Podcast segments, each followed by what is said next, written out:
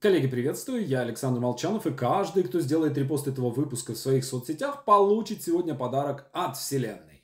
Также, друзья, я напоминаю, что полным ходом идет набор на бесплатный онлайн-курс «Сценарий за неделю», который пройдет уже на следующей неделе, с понедельника по э, воскресенье. А, так, народ подключается. Если вы меня видите, если вы меня слышите, то э, напишите в чате, что вы меня видите и слышите. Когда подключится ну, какое-то какое-то количество людей, я вам озвучу, озвучу некоторую организационную информацию. Ну давайте, пока, пока народ подключается, смотрите, э, бесплатный э, тренинг «Сценарий за неделю» начнется на следующей неделе, в понедельник, в 12.00. И все уроки будут проходить э, каждый день с понедельника по воскресенье в 12.00 по московскому времени. Э, и каким образом, каким образом это вас касается? Вы, вы сейчас находитесь на тренинге «Практическая магия». Э, практической магии на следующей неделе не будет. То есть, когда я запускал этот тренинг э, в августе, когда мы его начинали, я вам предупреждал, вас предупреждал о том, что уроки будут проходить каждый понедельник в течение всего года, э, кроме двух недель. Одна неделя это новогодняя неделя, когда мы делали с вами самодисциплину для писателей и сценариста. Там мы пропустили один урок. И второй урок мы пропустим э, как раз-таки в следующий понедельник, когда у нас будет проходить сценарий за неделю он проводится уже в восьмой раз.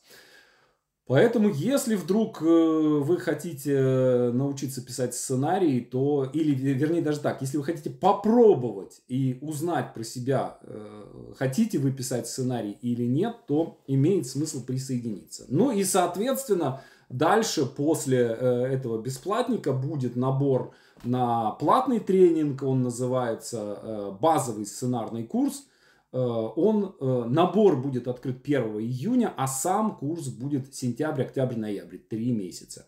Но э, я думаю, что вы уже в этот момент так хитро про себя подумали, а, ну понятно, это будет продающий марафон.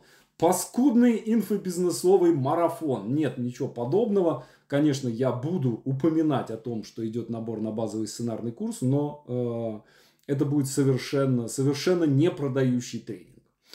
Так, есть. Народ, жду, пока народ подключается. Каждую секунду просто кто-то кто подключается, подключается, добавляется. Добавляетесь, э, заходите в тренинг, напишите, напишите два слова, э, что вы здесь, отметьтесь, что вы видите и слышите. А, поэтому, да, э, что, э, что делать, собственно, что делать в течение, в течение следующей недели? Есть три варианта, которые мы с вами отработали уже на зимой во время самодисциплины. Да? Первый вариант – это вы проходите сценарий за неделю. Второй вариант, вы проходите ту неделю, э, да, следующую неделю, проходите по режиму э, ресурсной недели да, то есть устраивайте себе отдых, устраивайте себе выходной. Тоже вполне себе вариант.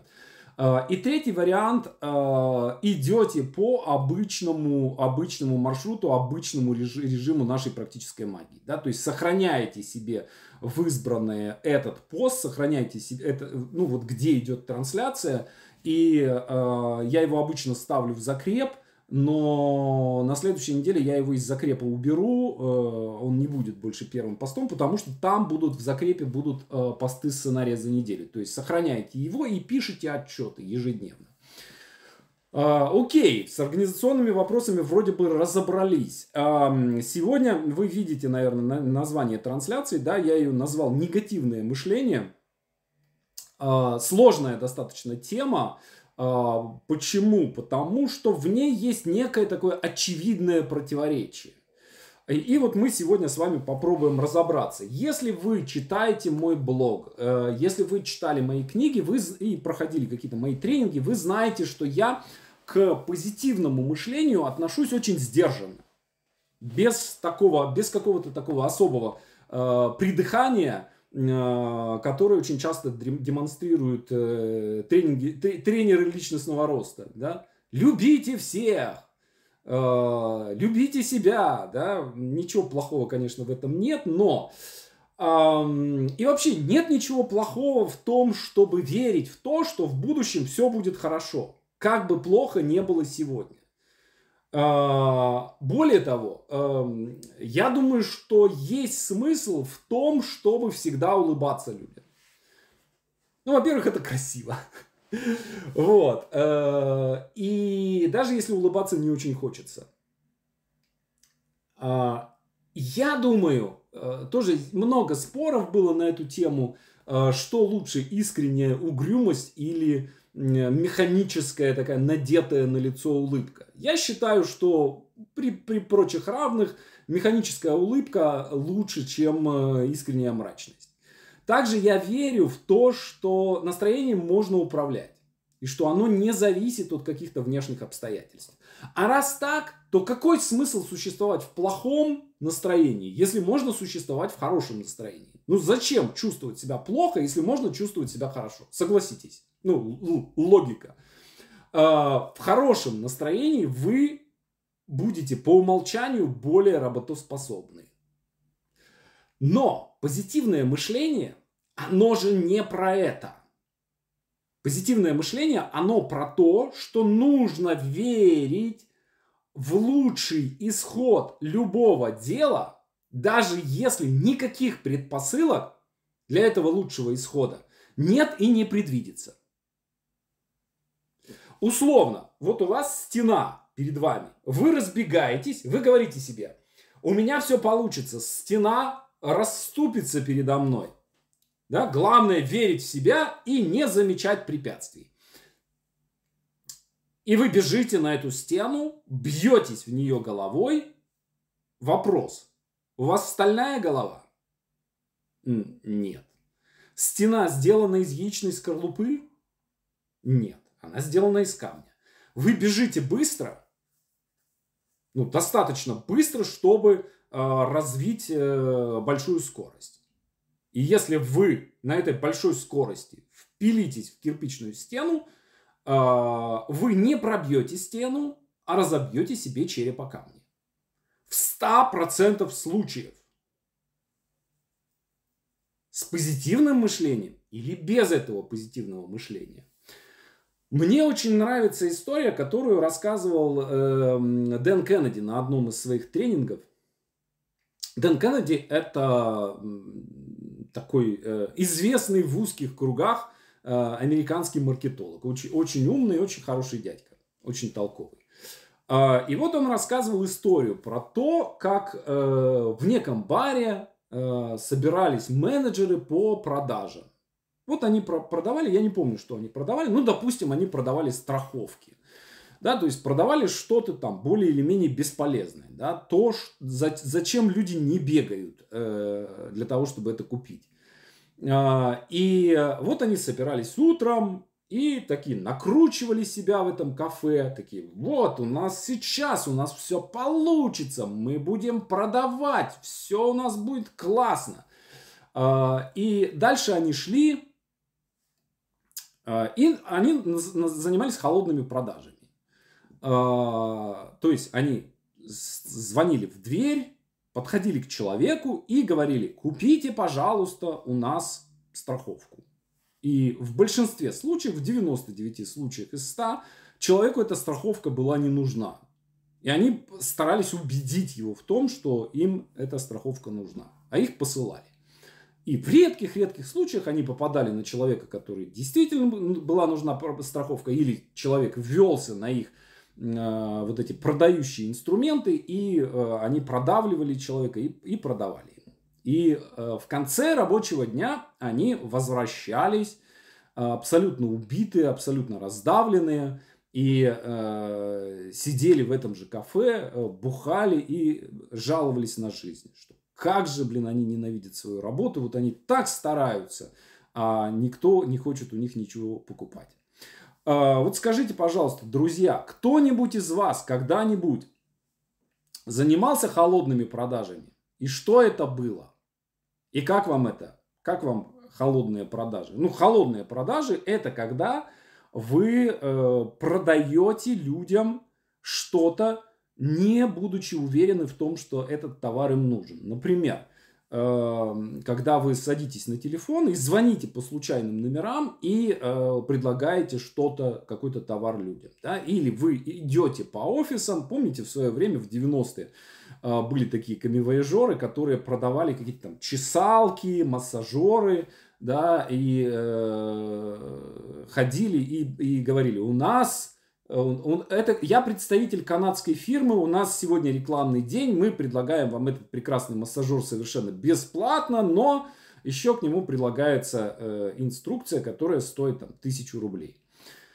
Я э, продавал, э, я собирал заказы для фотографов в свое время. Э, Причем я ходил в самом вообще, самом страшном месте, где это можно делать, в семейных общежитиях. То есть я ходил по семейным общежитиям в городе Череповце, в городе Металлургов, э, и предлагал, э, собирал заказы. То есть я стучал в дверь, мне открывал какой-нибудь пьяный мужик, и я предлагал ему сделать фотографии.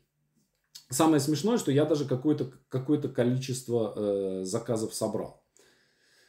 Так, Сбербанк, это было ужасно. Да, это самые худшие мои воспоминания. В юности завербовали в Oriflame. Было дискомфортно и неприятно. Больше не хочу. Нет, всегда понимала, что это не мое, так как 95% это безрезультатно.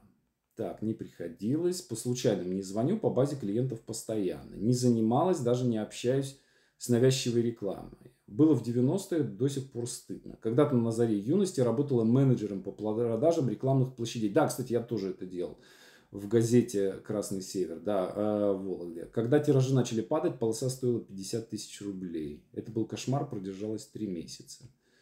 Да, рекламу страшно и не хотелось, но деньги получались очень хорошие. В школе косметика так себе было дело, это был кошмар. Reflame нормально было от комплексов избавляет. Это так, это действительно избавляет от комплексов. Так, все последние 20 лет в продажах, люблю это. Вот есть человек, который любит продажи. Нет, я тоже очень люблю продажи, я их всегда ненавидел, но продавать, конечно, лучше тогда, когда аудитория подготовлена. И вот Дэн Кеннеди по этому поводу говорил, «Э, ребята, холодные продажи. Он, кстати, очень много э, давал каких-то и приемов, э, связанных с, хоро- с холодными продажами. Например, э, по поводу границ. Э, он как-то вел семинар э, в каком-то, э, ну, большое, большое количество продавцов, э, которые именно занимались холодными продажами. И он спросил, ребята, вот что касается границ, да, переходили ли вы границы когда-нибудь? Э, говорит, скажите, пожалуйста, Кого из вас физически хоть раз выкидывали из офиса, где вы людям что-то пытались продать? И там типа один кто-то поднял руку, и он говорит, вот, вот вы дошли до границы, да, то есть вот только тогда, когда вы трижды, вас трижды выкинут физически из офиса, э, только тогда вы э, достигли, достигли предела жесткости. Э, продажных. Вот. Поэтому это, это все очень, очень хороший урок, но, конечно, заниматься этим э, долго достаточно тяжело. Да, то есть э, здесь важно вот что. О, Лариса пишет. Я переходила границы, меня выгоняли. Но в случае, например, с онлайн-продажами, мы с коллегой с моим, э, с одним говорили, он говорит, ну, э, в онлайне это когда ты ведешь продающий вебинар, и у тебя уходят все. То есть ты остаешься один в эфире. Вот в этом случае, значит, все, ты пережестил. А все остальное, типа, все нормально. Даже если у тебя хотя бы три человека остаются в эфире еще, то значит, значит нормально. Так вот, что, что здесь я имею в виду, да? То есть ты думаешь, что я сейчас буду продавать, и кто-то у меня зачем-то купит. Да, и убеждаешь себя в том, что э, ты сейчас все хорошо продашь. Э, но э, такой вид продаж очень неэффективен. А какой вид продаж очень эффективен? Ну, собрать базу клиентов, да, собрать теплую базу клиентов, да, выявить кто из них, э, из потенциальных клиентов интересуется, например, э, там, не знаю, той же фотографией. да, более, затем э, с этими клиентами как-то повзаимодействовать, чтобы они испытывали ко мне доверие, и после, и только после этого им что-то продавать. Вот вы здесь находитесь на этом тренинге, да, это бесплатный тренинг, в, течение, э, в котором вы там в течение года со мной бесплатно взаимодействуете. И какое-то количество из вас, далеко не все, конечно, но я вижу просто прям в чате имена, да, э, некоторые из вас, не все, но некоторые, э, дальше покупали мои тренинги и приходили в мастерскую, да, то есть я не, опять же, я не убеждаю себя в том, что я начну продавать, и у меня все купят мою мастерскую, да, я делаю действия, которые подготавливают продажу. И в тот момент, когда я открываю набор на курс, скажем, курс по роману мы продали там типа за две недели. Да, хотя это ну, не дешевый курс, э, и надо учитывать э, ситуацию, в которой там половина соцсетей, половину соцсетей мы потеряли, но тем не менее. Да? А, и что это значит? Да, ах, оставьте, зачем вы настраиваете нас на негатив, да, надо всегда видеть, э, верить в лучшее. А, Почему? Кто вообще сказал, что нужно всегда верить в лучшее? Вот каким именно вашим жизненным опытом подтверждается то, что всегда надо верить в лучшее? Ну, никаким. По телевизору сказали. В книжках написали. А, окей, а те, кто писали эти книжки, они сами головой о стену бились? Или 100% людей, которые бились головой о стену, разбивали э, себе голову в дребезги. И вся королевская конница, вся королевская рать не может шалтая, не может болтая собрать. Да? Значит, все люди, которые до вас бились головой в стену, разбивали себе голову, а вы, если будете бить э, головой в стену, вы почему-то вдруг не разобьете. Да? Вот это и есть позитивное мышление, с которым я аккуратно выражусь, да, я э, предлагаю быть максимально осторожным. То есть э, важно, да, еще раз я подчеркиваю, я не против позитивного мышления вовсе, да, то есть надо, надо видеть картину будущего, да, надо рисовать в позитивных тонах, надо иметь хорошее настроение и так далее, и так далее. Все это, все это понятно. Сейчас мы не об этом. А то, что нам выдают под видом позитивного мышления, это когда абсолютно, мы видим абсолютно четкие маркеры будущего негативного исхода какого-то дела. Но мы убеждаем себя в том, что все будет хорошо. То есть все говорит о том, что будет, дело будет плохо, но мы убеждаем себя в том, что все будет хорошо. Понимаете? Что с этим делать? Ну, реагировать на маркеры. Причем реагировать не э, позитивно, а реагировать реалистично. И в каком-то смысле даже негативно. Но не в том смысле, что а ужас, все, мы все умрем. А перед тем, как начать двигаться к цели, посмотреть и понять, а что еще плохого может с вами случиться?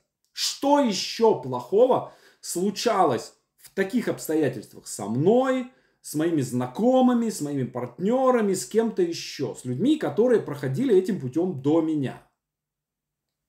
И найти способы этого плохого избежать.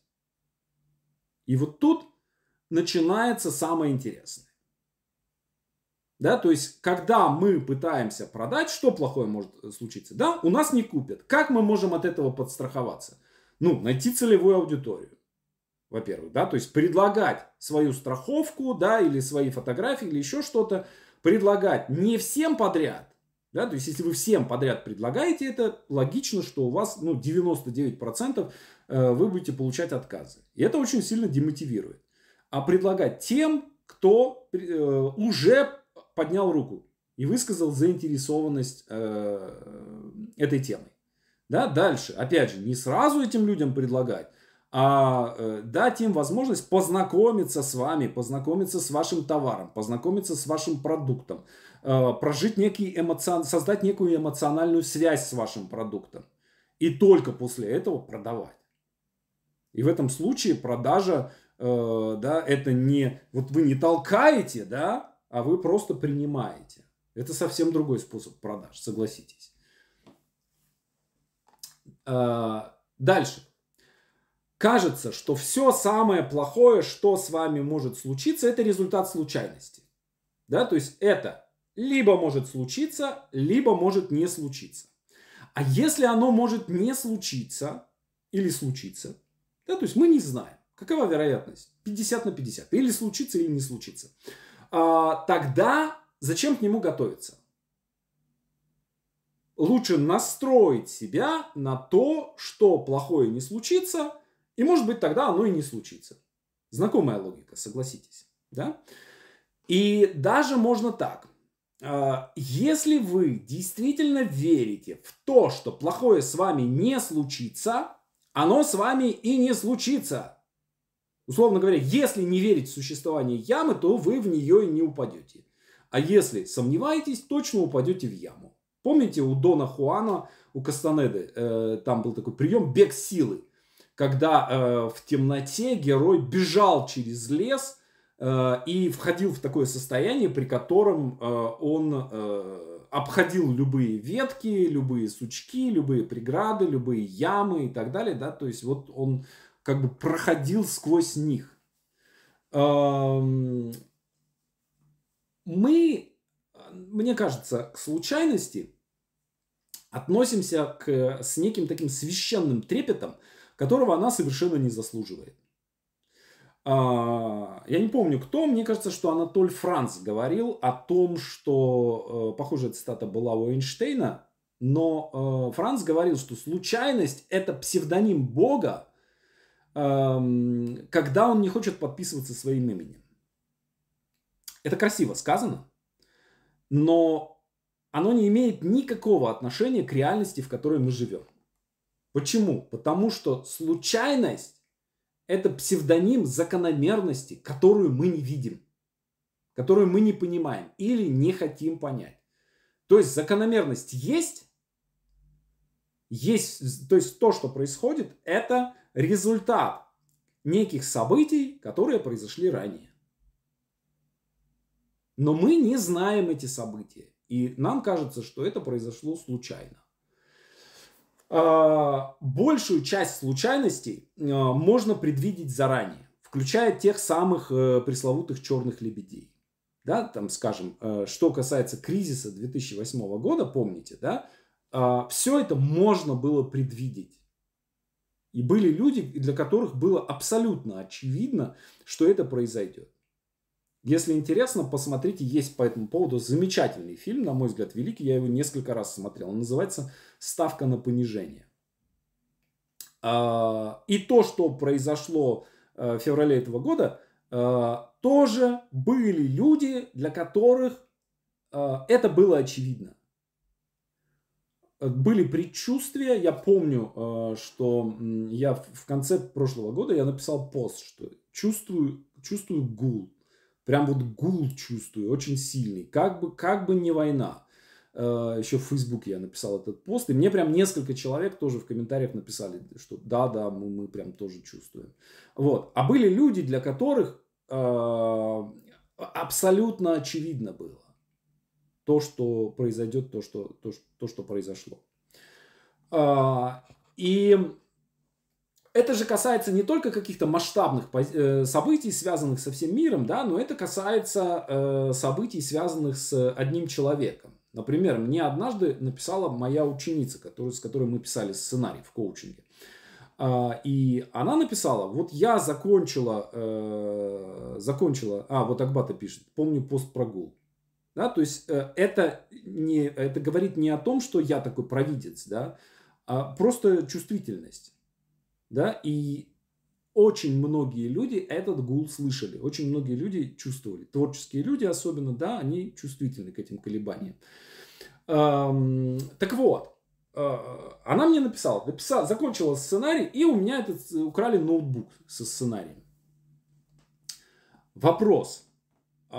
Можно ли защититься от этого? Украли ноутбук, это, это случайность. Да? Можно ли каким-то образом защититься от этой случайности? Да легко. Более того, с ноутбуками постоянно что-то случается, постоянно что-то происходит. Я, например, один раз кофе пролил на ноутбук. И все, ноутбук погиб. А, и а, можно ли предугадать то, что с вашим ноутбуком что-то случится, и он перестанет функционировать? Поскольку это не такая уж редкая ситуация, то нужно обязательно учитывать, что такое может случиться. Соответственно, э, там у меня, например, есть запасной ноутбук, полностью снаряженный, со всеми программами, со всеми избранными и так далее, и так далее, да, то есть полностью снаряженный ноутбук, готовый к работе. То есть, если, например, у меня во время трансляции грохнется, что-то произойдет с ноутбуком, я достану другой ноутбук, поставлю и запущу трансляцию. То есть ничего не, ничего не изменится, ничего не пострадает. Кроме этого, все хранится в Dropbox. Да? С Dropbox сейчас непонятная ситуация. Дубль хранится на Яндекс Диске. С Яндексом Диском тоже может что-нибудь произойти. И все еще хранится на э, этом самом, на накопителе. Да? То есть несколько степеней защиты. Да? То есть если есть что-то, от чего мы зависим, значит, у нас э, должна, должны быть запасные варианты. И когда я запускал э, мастерскую, я сразу же делал дубли всего, что я делаю. Да? То есть вот появилась страница на GetCourse, я сразу же нашел дублирующий сервис, антитренинги и завел страницу там, да, сделал аккаунт на случай, если что-нибудь произойдет с GetCourse ом, чтобы я мгновенно э, там за один час мог перевести все всю мастерскую перевести на другой сервис.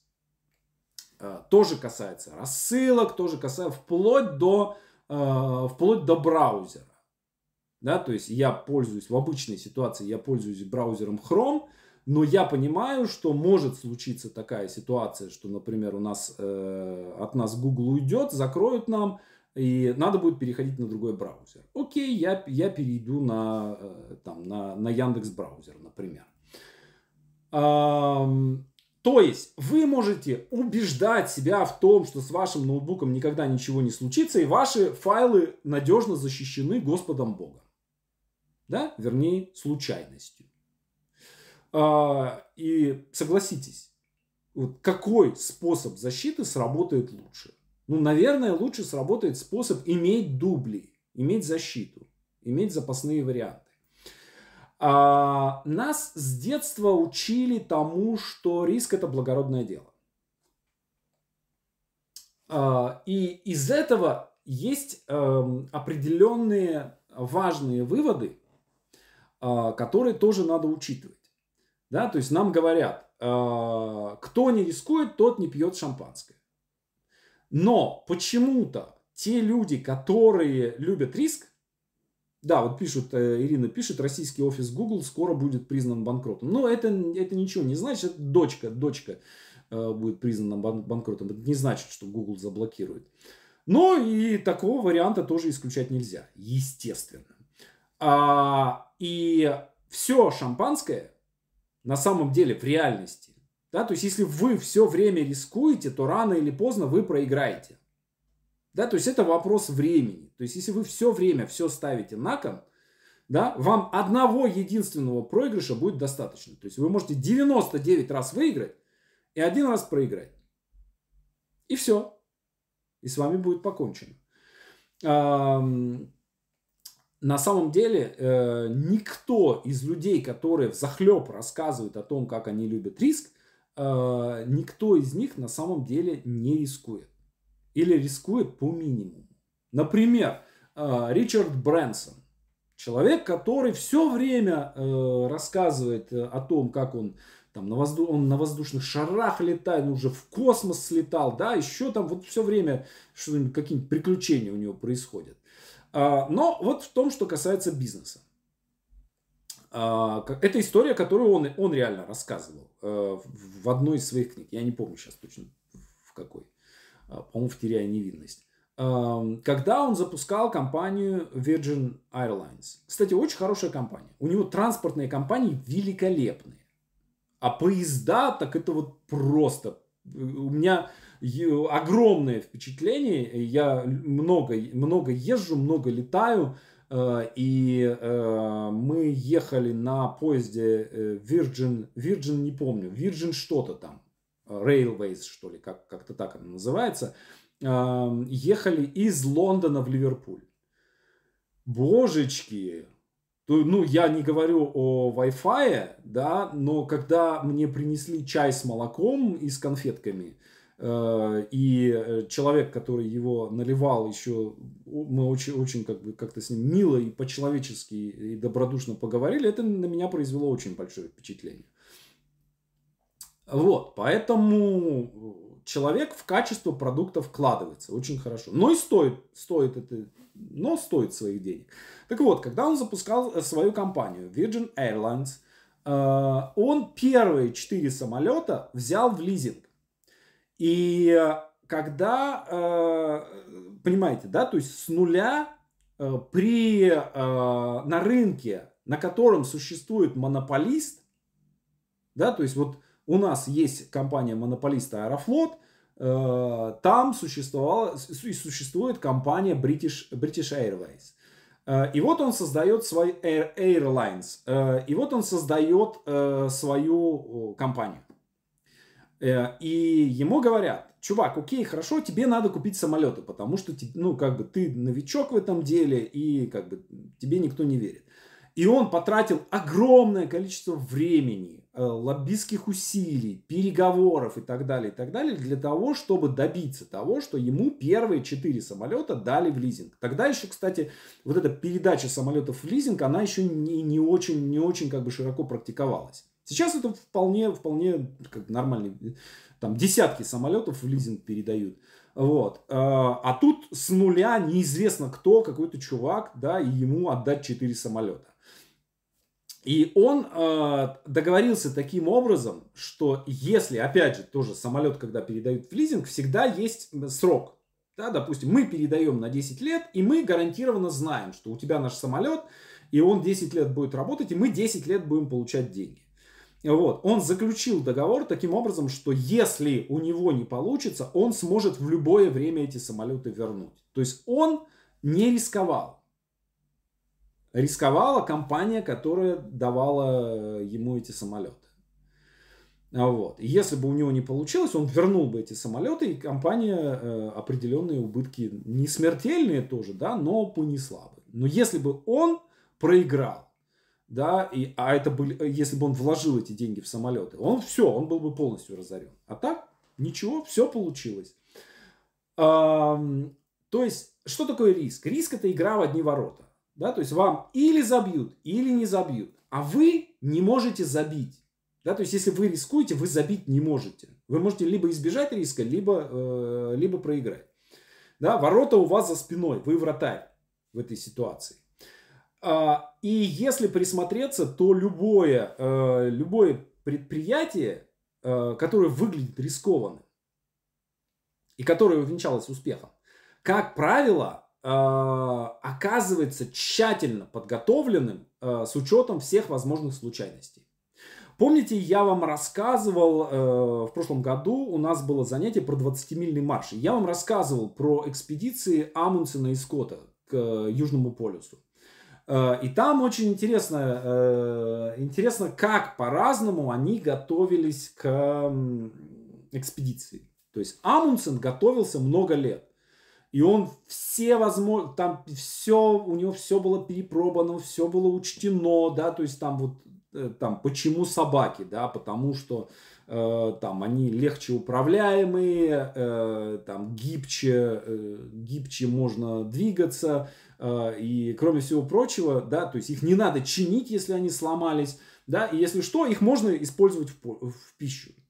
Да, а Скотт э, взял с собой там как, какой-то э, аэросани какие-то, которые мгновенно сломались там и так далее, и так далее, да, и он верил в то, что у него все получится. Да? То есть он убеждал себя в том, что у него все получится. А Амундсен думал, а что еще может пойти не так?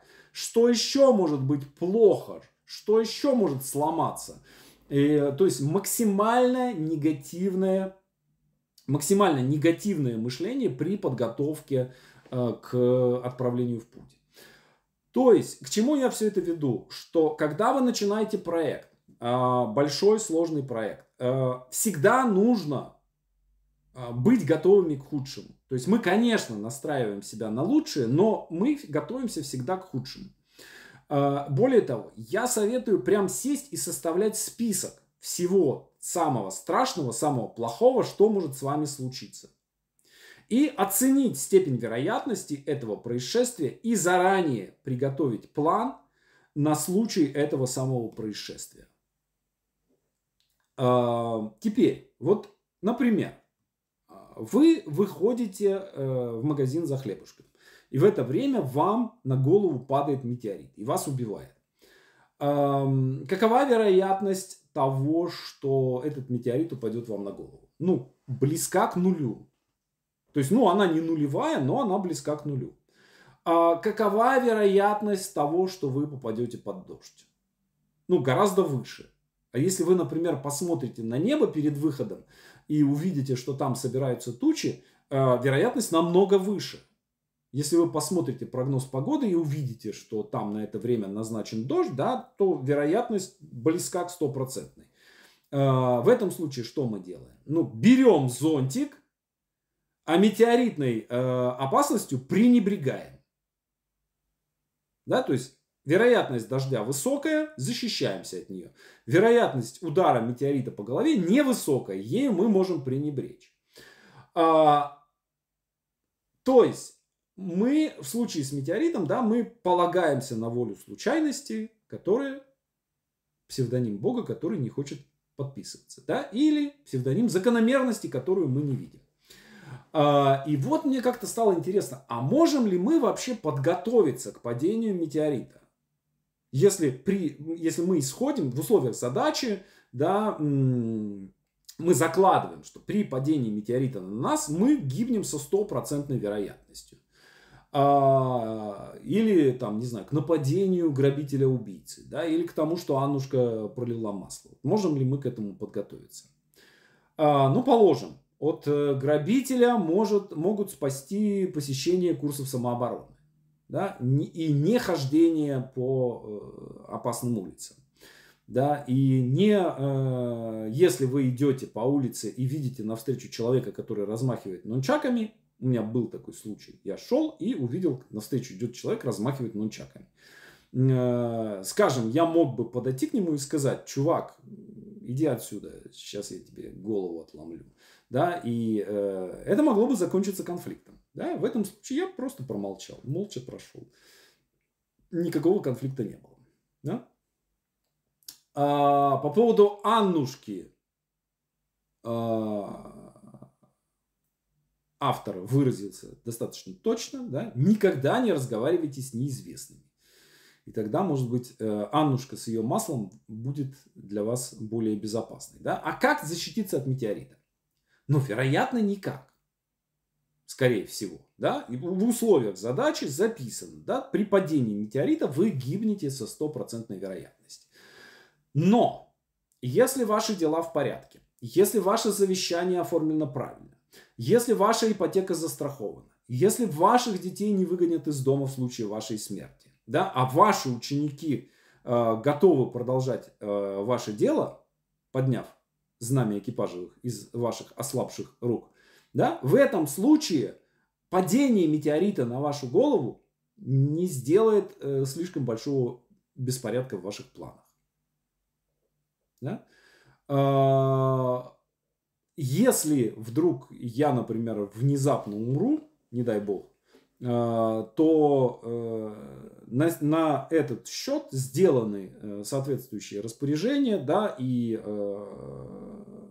мое знамя подхватят, и следующий есть цепочка наследования, да, кто будет А, кто будет управлять мастерской, если со мной что-то случится? Да, я все время нахожусь а, в поисках наследника. Да, то есть и, и этот наследник существует. Да, даже, даже если будет э, текущий какой-то курс, да, то э, на следующее занятие придет мастер, другой просто вместо меня, да, и проведет, э, проведет занятие. Э, и только когда все случайности, все возможные случайности э, будут учтены, только после этого у вас будут основания для позитивного мышления. То есть вы не будете убеждать себя в том, что все будет хорошо, а вы будете точно знать, что все будет хорошо, потому что вы подготовились к этому. Это не значит, что не нужно вообще ничего делать, потому что это опасно. Да, не надо выходить на улицу, потому что может упасть на голову метеорит. Да, это на, нужно делать все, просто нужно предусмотреть все возможные опасности. Особенно те опасности, которые наиболее вероятны. Да, например, э, скажем, э, в бизнесе. Да, э, вот на, начали введение, введение онлайн-касс э, для интернет-предпринимателей. И там э, какая-то, ну, есть некая серая зона такая, что вот вроде как онлайн-образованию дали отсрочку, э, и непонятно, как она будет применяться, да, то есть вроде как надо сделать, вроде мы не заставляем вас это сделать, но э, могут оштрафовать, да, и штрафы довольно большие. И я подумал, да, окей, я могу сидеть и убеждать себя в том, что э, все обойдется и ничего не будет, да, а могу пойти и сделать это все. Вот, и я пошел и сделал это все, заплатил деньги, подключил, и как бы с этой стороны я полностью защищен. Мне не надо об этом думать больше вообще. Или, например, э, периодически у нас там ходят разговоры о том, что запретят э, онлайн обучение людей без профессиональное обучение без лицензии. И то же самое, да, ты сидишь и все время боишься. Вот, запретят или не запретят. Опять же, я там потратил какое-то время, сделал эту лицензию, заплатил деньги юристам и получил лицензию. И сейчас у нашей мастерской есть лицензия на образовательную деятельность. Опять же, все, об этом можно больше не думать. По поводу авторского права тоже можно там бояться то, что меня там отпиратит кто-то, да, зальет на складчины и так далее, и так далее. Опять же, я нанял юриста, заплатил деньги, это даже не сумасшедшие деньги, и зарегистрировал торговую марку «Сценарная мастерская» Александра Молчанова. Соответственно, при регистрации торговой марки, да, то есть, коль скоро она у меня есть, и если кто-то вдруг на складчинах что-то вы, выложит, да, у меня авто, я владелец торговой марки. Да, то есть я могу любую эту складчину закрыть одним письмом. А, ну и, соответственно, да, защищен от э, любых э, каких-то из этого направ... Э, в этом направлении рисков. А, когда опытный инвестор вкладывает миллион долларов в стартап, он никогда не рискует. То есть Уоррен Баффет никогда не рискует. Да, он принимает Э, он говорит, я, это на самом деле не совсем так, да, но он говорит, что он принимает одно инвестиционное решение в год.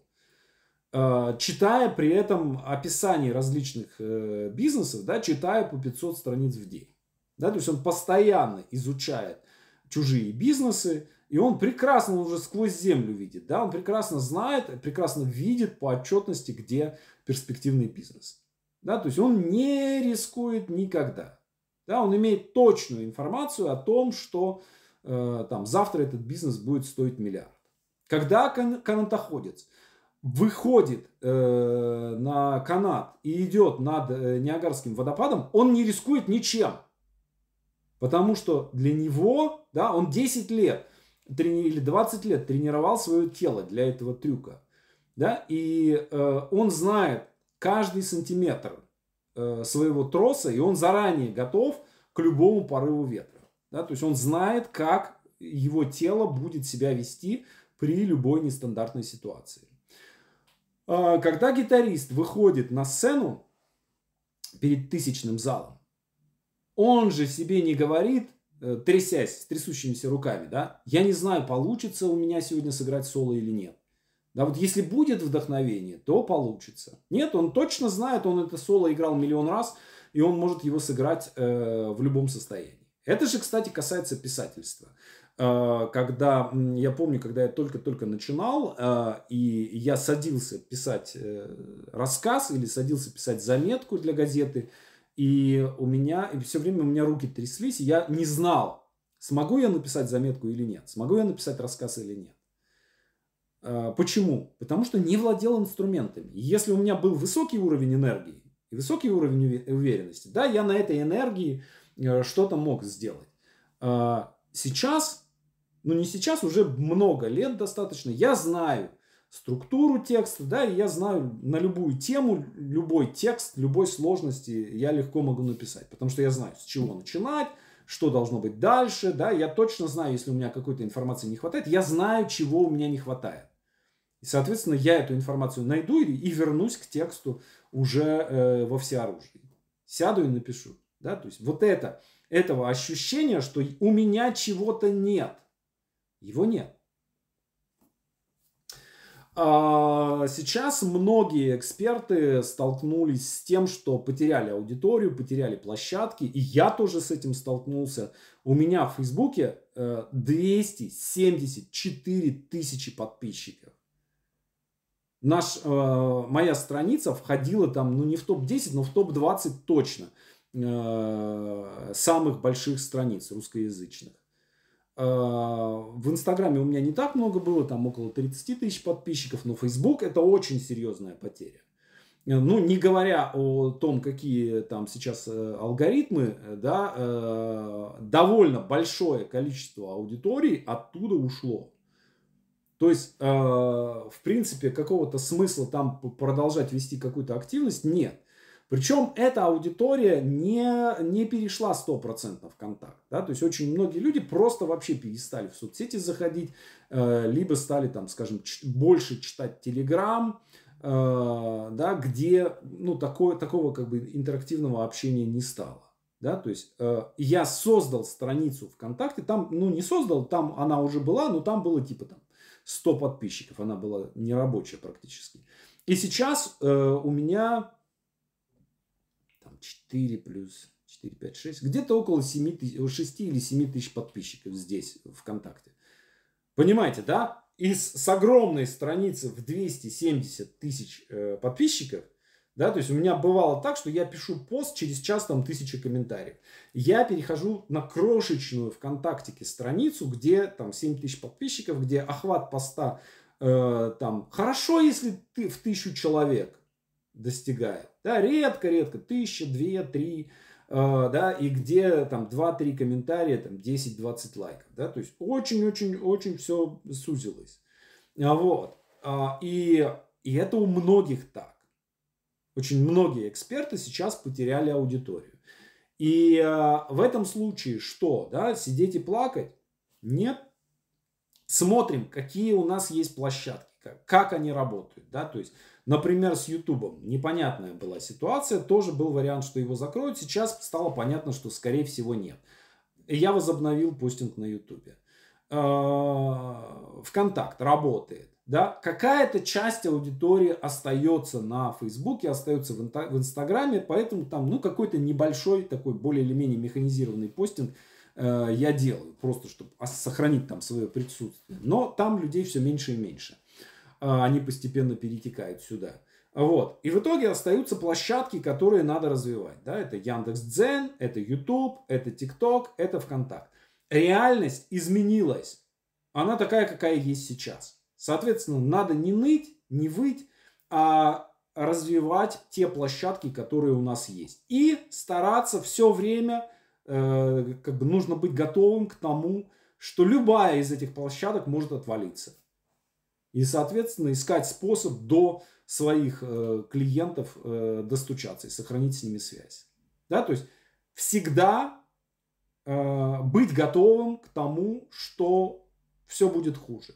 Да, что закроют Телеграм, например. Закроют Телеграм, ну окей. Как бы для нас это не будет трагичным. Да, э, отрубят, например, рассылку. тоже. Эту рассылку отрубят, ну, запустим другой сервис сразу же. Есть, есть запасной сервис, есть запасной вариант. База вся э, скопирована. Э, да, э, закроют окончательно Инстаграм, Фейсбук, да, через VPN нельзя будет, например, э, например, VPN запретят. Ну, как бы окей, ну, тоже не смертельно. Вот, поэтому э, антиединица, да, то есть не должно быть единицы, не должно быть бутылочного горлышка, не должно быть какого-то одного узкого места, в котором все зависит от одного, от одной площадки, от одного действия повторяющегося, от одного какого-то человека. И если оно у вас э, есть в вашей жизни, то э, это огромный риск, э, что там конкретно в этом самом месте, в этой самой точке, в этой самой площадке что-то сломается. То есть люди э, сейчас, э, там, скажем, люди, которые вкладывались, полностью вкладывались в Инстаграм, да, потеряли сейчас состояние огромное. Да? Э, мы э, вкладываем, ну, действительно, там, 10 лет работы вложено и, э, там, ну, не знаю, я думаю, что десятки уже миллионов рублей вложено в нашу страницу в Фейсбуке, мы ее потеряли. Мы, ее даже, мы этого даже не заметили. То есть вот мастерская этого даже не заметила. Да, то есть у нас все курсы продаются с такой же скоростью, как и до этого. Несмотря на то, что в аудитории мы потеряли кратно. Почему? Потому что есть э, множество других вариантов, как достучаться до, э, до нашей аудитории. Включая рассылку, телеграм-канал, YouTube, TikTok и так далее, и так далее. Да, то есть мы э, работаем везде. И одновременно все площадки грохнуться не могут. Что-нибудь да останется. Итак, что я попрошу вас сделать? Важно то, что нужно запомнить и понять то, что случайность – это неопознанная закономерность. То, что вам кажется случайностью, имеет какую-то э, какую причинность, которую вы просто не видите. Э, когда вы готовитесь к любому делу, э, выясните, что может пойти не так, и заранее подготовьтесь к тому, чтобы у вас был план для любого негативного исхода. И я попрошу вас, э, вот после нашей с вами ресурсной недели, давайте устроим неделю ревизии всех ваших дел. Да, посмотрите на все э, области э, вашей деятельности э, и э, посмотрите, где тонко, где может порваться, где что может пойти не так и где нужно подстелить соломку. И э, если вы найдете такое место, то, соответственно, нужно э, эту соломку подстелить. Да, например, что касается там, финансов. Да, э, замороженные карты там, и так далее, и так далее. Да, то есть у нас запасов э, там деньги в биткоинах, деньги в евро, деньги в долларах, деньги в рублях, э, счета банковские, да, и так далее, и так далее. Да, то, то есть очень-очень сильно диверсифицированы все наши резервы, да, то есть вот у нас резервов, резервов во всех э, валютах возможных, даже в фунтах есть, э, да, и для вот если что-то рухнет, рухнет рубль, окей, не проблема, у нас есть доллары, есть евро. Рухнет евро, окей, у нас есть доллары, у нас есть рубли, да, то есть все одновременно не рухнет. Даже если все одновременно рухнет, у нас есть биткоины. Да, то есть мы как-нибудь, как-нибудь, да, э, пере, переможемся. Вот, поэтому э, проведите такую ревизию всех ваших дел, выявите, где у вас есть тонкие места и э, подстрахуйтесь в этих тонких местах. Даже если вы одно такое место найдете, выявите и застрахуете его, да, во-первых, вы сделаете вашу жизнь гораздо более безопасной, во-вторых, Э, это очень сильно повышает ощущение контроля и дает по-настоящему позитивное мышление. Да, то есть, когда одно дело, когда ты убеждаешь себя в том, что у тебя все получится, и другое дело, когда ты сделал какие-то дела, которые значительно повышают вероятность того, что, что у вас все получится. Вот что я хотел э, вам сегодня рассказать. Большое вам спасибо за внимание. И увидимся в следующий раз э, неделю проходим э, по такому же графику, да, в комментариях пишем каждый день, что цель, что сделано для движения к цели, в конце недели отчет, и э, увидимся через две недели на следующем уроке практической магии. Спасибо, благодарю вас за внимание и пока-пока, берегите себя.